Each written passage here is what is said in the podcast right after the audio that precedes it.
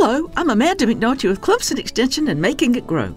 In a few places, the Los Angeles River, most of which flows or trickles at times in a concrete culvert, has trees growing in it. In certain areas, the water table is too high for the bottom to be concrete and it is native soil. As we know, nature hates a vacuum and vegetation has grown in some of these places. Five species of indigenous willow trees with varying heights support a variety of wildlife. There's now a movement to enhance any space on the river that could be considered an urban park where people could glimpse, get a glimpse of nature in a profoundly densely packed city. There's also an urban tree planting program. My daughter Lil knows where fig trees she can reach grow, and she grazes on her walks.